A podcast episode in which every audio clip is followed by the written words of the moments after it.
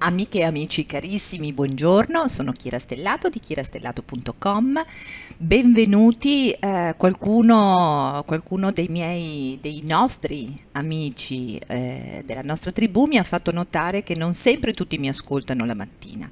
Qualcuno mi ascolta il pomeriggio, qualcuno mi ascolta la sera, qualcuno addirittura mi ascolta di notte. Quindi se ci sono insonni eh, andate a dormire e ci sono persone che non stanno bene, buongiorno, perché saluto soprattutto loro.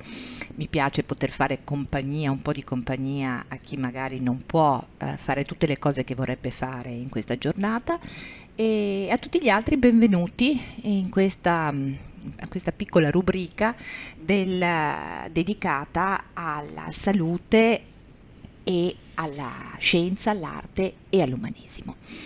Allora, oggi eh, parliamo di eh, noia. Ecco, perché ci si annoia? Mm, la noia ci si annoia ancora? Soprattutto, perché questo è un, un, po' forse la domanda più importante da fare. Ci annoiamo? Quali sono i meccanismi della noia? Non ci annoiamo? Eh, ci annoiavamo sicuramente quando eravamo bambini, mi ricordo dei, dei pomeriggi, dei momenti, io sono stata figlia unica, sono cresciuta molto sola eh, nella mia famiglia e ci sono stati dei pomeriggi in cui non c'era proprio niente da fare. E, e lì devo dire che quei pomeriggi sono stati una una chiave importante di crescita per me perché mi hanno aiutata a sviluppare tutta la creatività, la fantasia, l'immaginazione che ancora oggi eh, mi sono di grandissimo aiuto e mi guidano.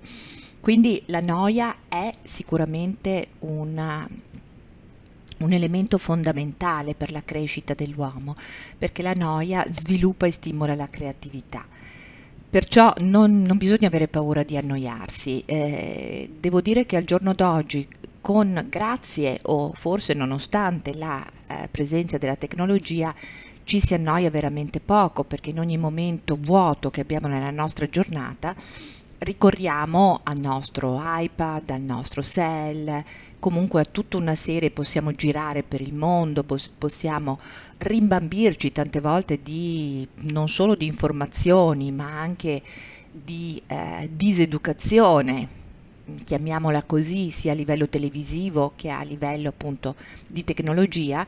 E quindi i momenti di vuoto, quelli in cui noi siamo insieme a noi stessi e insieme al mondo, senza vedere una finalità di questa nostra presenza nel mondo, sono veramente pochi. Quindi il mio consiglio è di istruirci, di educarci alla noia.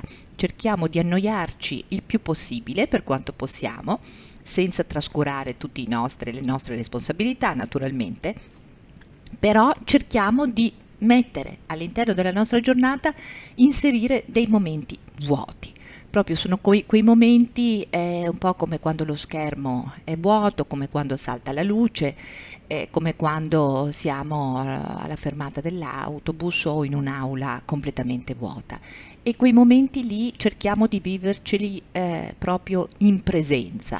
Stiamo dentro a quello che succede dentro di noi, oltre che fuori di noi, eh, facciamo lavorare anche la nostra mente, non occorre, non sono momenti, non, non, vi sto consigliando di fare meditazione in quei momenti, anche se sarebbe utilissima, ma oggi sto consigliando invece di far volare un po' la vostra fantasia, di aprire la porta a tutti i significati della vita Mm, non, e, e, osservare che cosa succede. Qualcuno verrà eh, tempestato dalle proprie angosce, dalle proprie paure, dai propri dubbi, dalle proprie preoccupazioni, eh, dai pensieri riguardanti il chilo di mele rosse che deve, dovrà comprare per pranzo. Questo me lo disse una signora un giorno in un corso.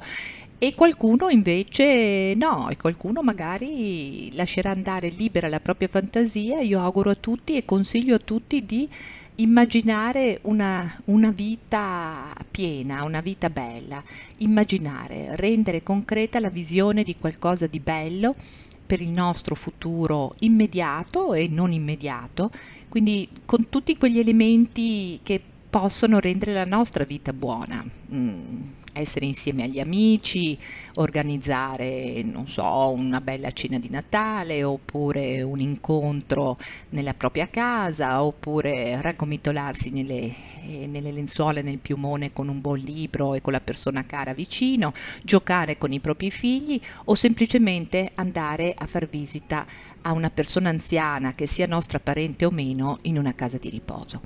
Bene, quindi buona noia a tutti, annoiatevi e come sempre anche fatemi sapere se vi siete annoiati, che cosa è successo quando vi siete annoiati e, e quali sono eh, le vostre domande, le vostre curiosità e le vostre intenzioni per il futuro. Sono molto curiosa. Ciao a tutti, buona vita a tutti.